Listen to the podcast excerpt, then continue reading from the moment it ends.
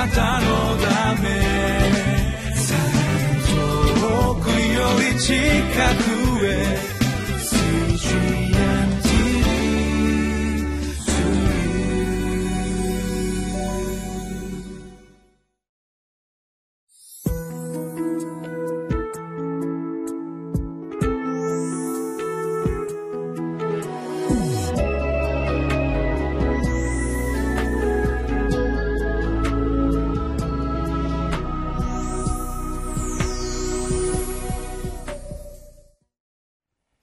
皆さんこんにちは。ニューホープ千葉の牧師住谷です。え今日は28日月曜日。ヨエル書の2章18節から32節までを通しまして主の皆を呼ぶ時訪れる回復と救いということを見てまいります。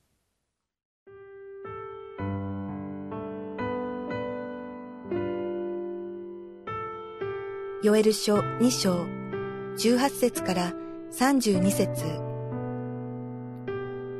主はご自分の地を妬むほど愛し、ご自分の民を憐れまれた。主は民に応えて仰せられた。今、私は穀物と新しい葡萄酒と油とをあなた方に送る。あなた方はそれで満足する。私は二度とあなた方を諸国の民の間でそしりとしない。私は北から来るものをあなた方から遠ざけ、それを荒廃した砂漠の地へ追いやり、その前衛を東の海に、その後衛を西の海に追いやる。その悪臭が立ち上り、その腐った匂いが立ち上る。主が大いなることをしたからだ。地よ、恐れるな。楽しみ喜べ。主が大いなることをされたからだ。野の獣たちを恐れるな。荒野の牧草は燃え出る。木はその実を実らせ、イチジクの木とブドウの木とは豊かに実る。シオンの子らよ。あなた方の神、主にあって楽しみ喜べ。主はあなた方を義とするために、はじめの雨を賜り、大雨を降らせ、前のように、はじめの雨と後の雨とを降らせてくださるからだ。内場は穀物で満ち、石亀は新しい葡萄酒と油とで溢れる。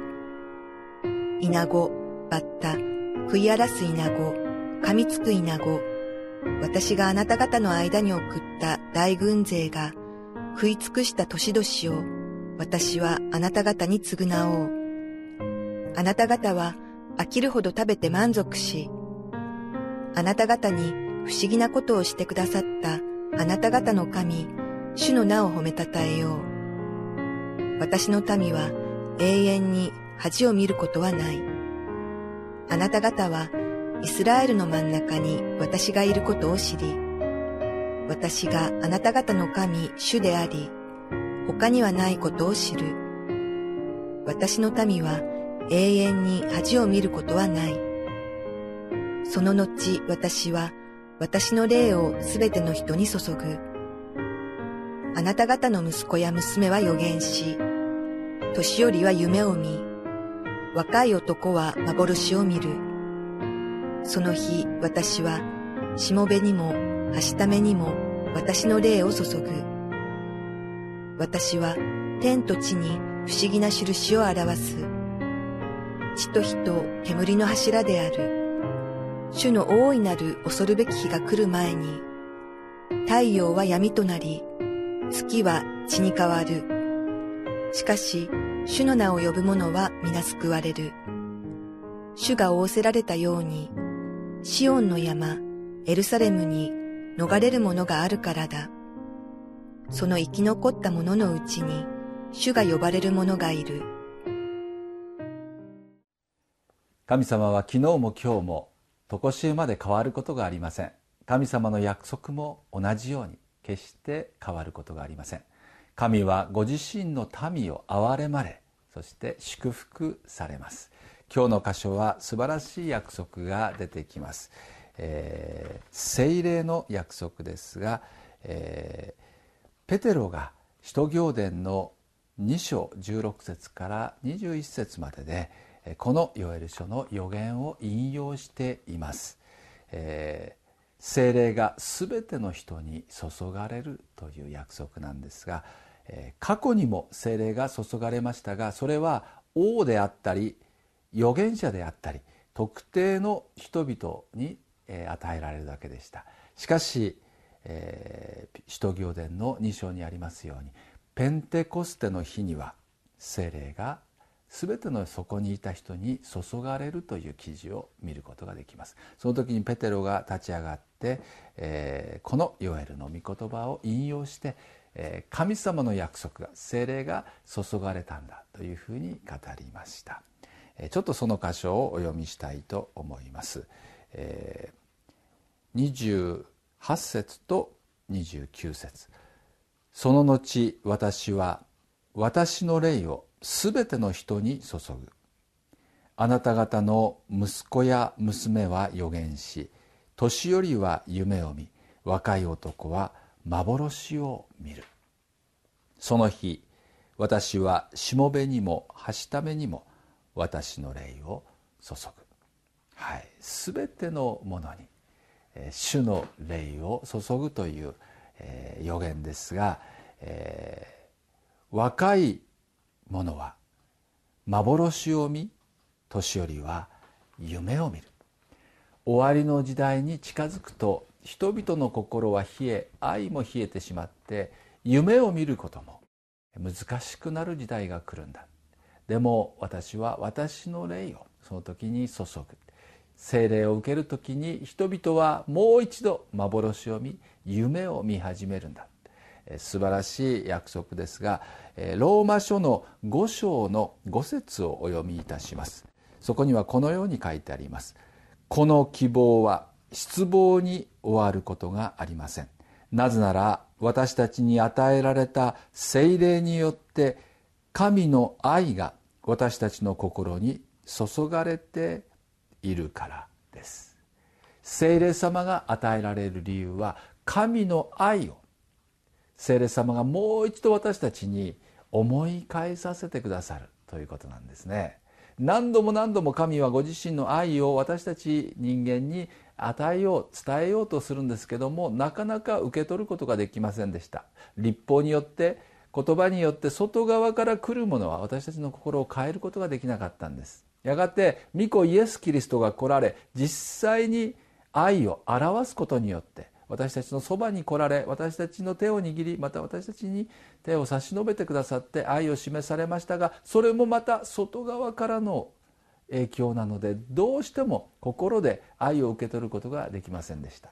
しかしイエス様を通してイエス様の十字架を通して与えられた父の約束を待つことによって約束の御霊が注がれたんですね。聖霊様が注がれることによってあの、えー、分からなかった神様の素晴らしい心愛の心を心が受け取ることができる知ることができるようになるんだそしてその結果として人々は夢や幻をもう一度見ることができるようになる。神様の愛をいただいた結果夢を見る能力力が回復されそして夢を見始めることができるようになるんだって聖書は教えています。聖霊様によって神の愛を受け取ることが必要です。特にこの暗い時代この終わりが近づいている時代だからこそ私たちはもう一度聖霊の力を受け取る必要があります。これは神様からの変わらない約束でありそしてペンテコステの日以来聖霊はずっと今も注がれ続け今も働いておられます。聖霊様は私たちにイエス様の姿を掲示しイエス・キリストが救い主であるということを教えてくださるんですけどもそれを通して十字架の意味また神の愛神の心の大きさ広さを私たち一人一人の心に伝えようとしてくださっています。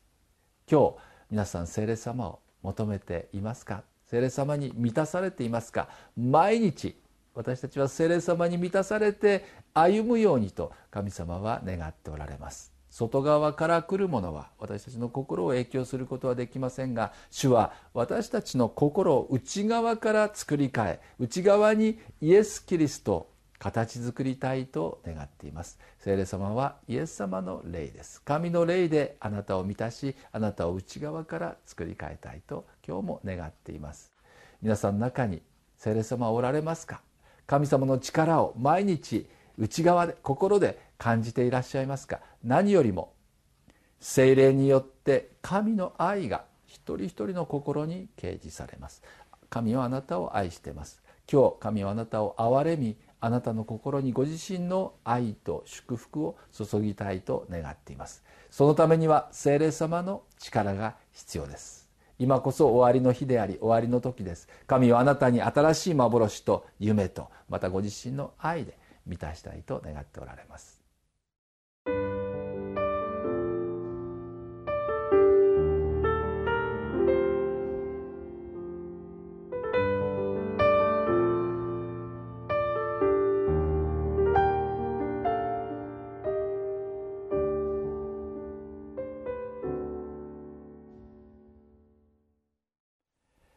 精霊については結構いろいろあの争いが教会の中でもあったりして、え分裂したり、え教派に分かれたりしていますが神様の約束の一つであります、え正しく聖書から私たちは理解したいと思います。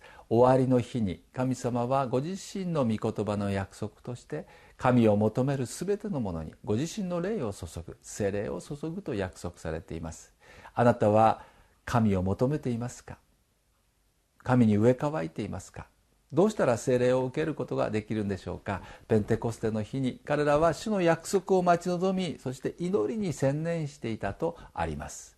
もし植え替いているならばもし神様私に聖霊を注いでください。あなたの約束が必要です。聖霊様の力が必要ですともし皆さんが祈るならば神様は必ずあなたに精霊を注いでくださるでしょう。なぜならば主の皆を呼ぶ者は全て救われるからです。鍵大事なことは主を呼び求める主の皆を呼び求める上え乾きが皆さんにあるかどうかです。主を知りたいと思いますか？個人的に深く体験したいと思いますか？聖霊様の啓示の力が必要です。聖霊様によって神が神の愛が私たちの心に注がれるからです。皆さんはどうでしょうか？今日精霊の力を体験してみませんか？今日神様の霊に満たされて神様の幻神様の夢神様から与えられる力によって生活を歩んでみませんか？皆さんのためにお祈りをしたいと思います。目を閉じてお祈りの姿勢をとってください。神様私たちは肉に過ぎません。でもあなたを信じあなたを知りあなたによって救われたことを心から感謝します。精霊によるのでなければ誰もイエス・キリストを主と告白することはできません。精霊様がすでに働いてくださり精霊様がすでに与えられていることを心から感謝します。今日さらに祈ります。あなたの御言葉の約束にありますように神の霊で私たちを満たしてください。このヨエル書の予言にあったようにその日終わりの日に私は全てのものに私の霊を注ぐ。その御言葉の約束によって今祈ります。どうぞこの番組を聞いていらっしゃるお一人お一人にあなたの霊を今注いでください。心の中に神の愛を掲示してください。どれほどあなたが愛しておられそしてあなたの力がどれほど偉大であるかということを今日受け取り体験することができますように。ペンテコステの日に精霊が注がれたその同じ神の霊によって精霊によってお一人お一人を強め満たし力づけてください。主イエス・キリストのお名前を通してお祈りいたします。アーメン。あなたのため遠くより近くへ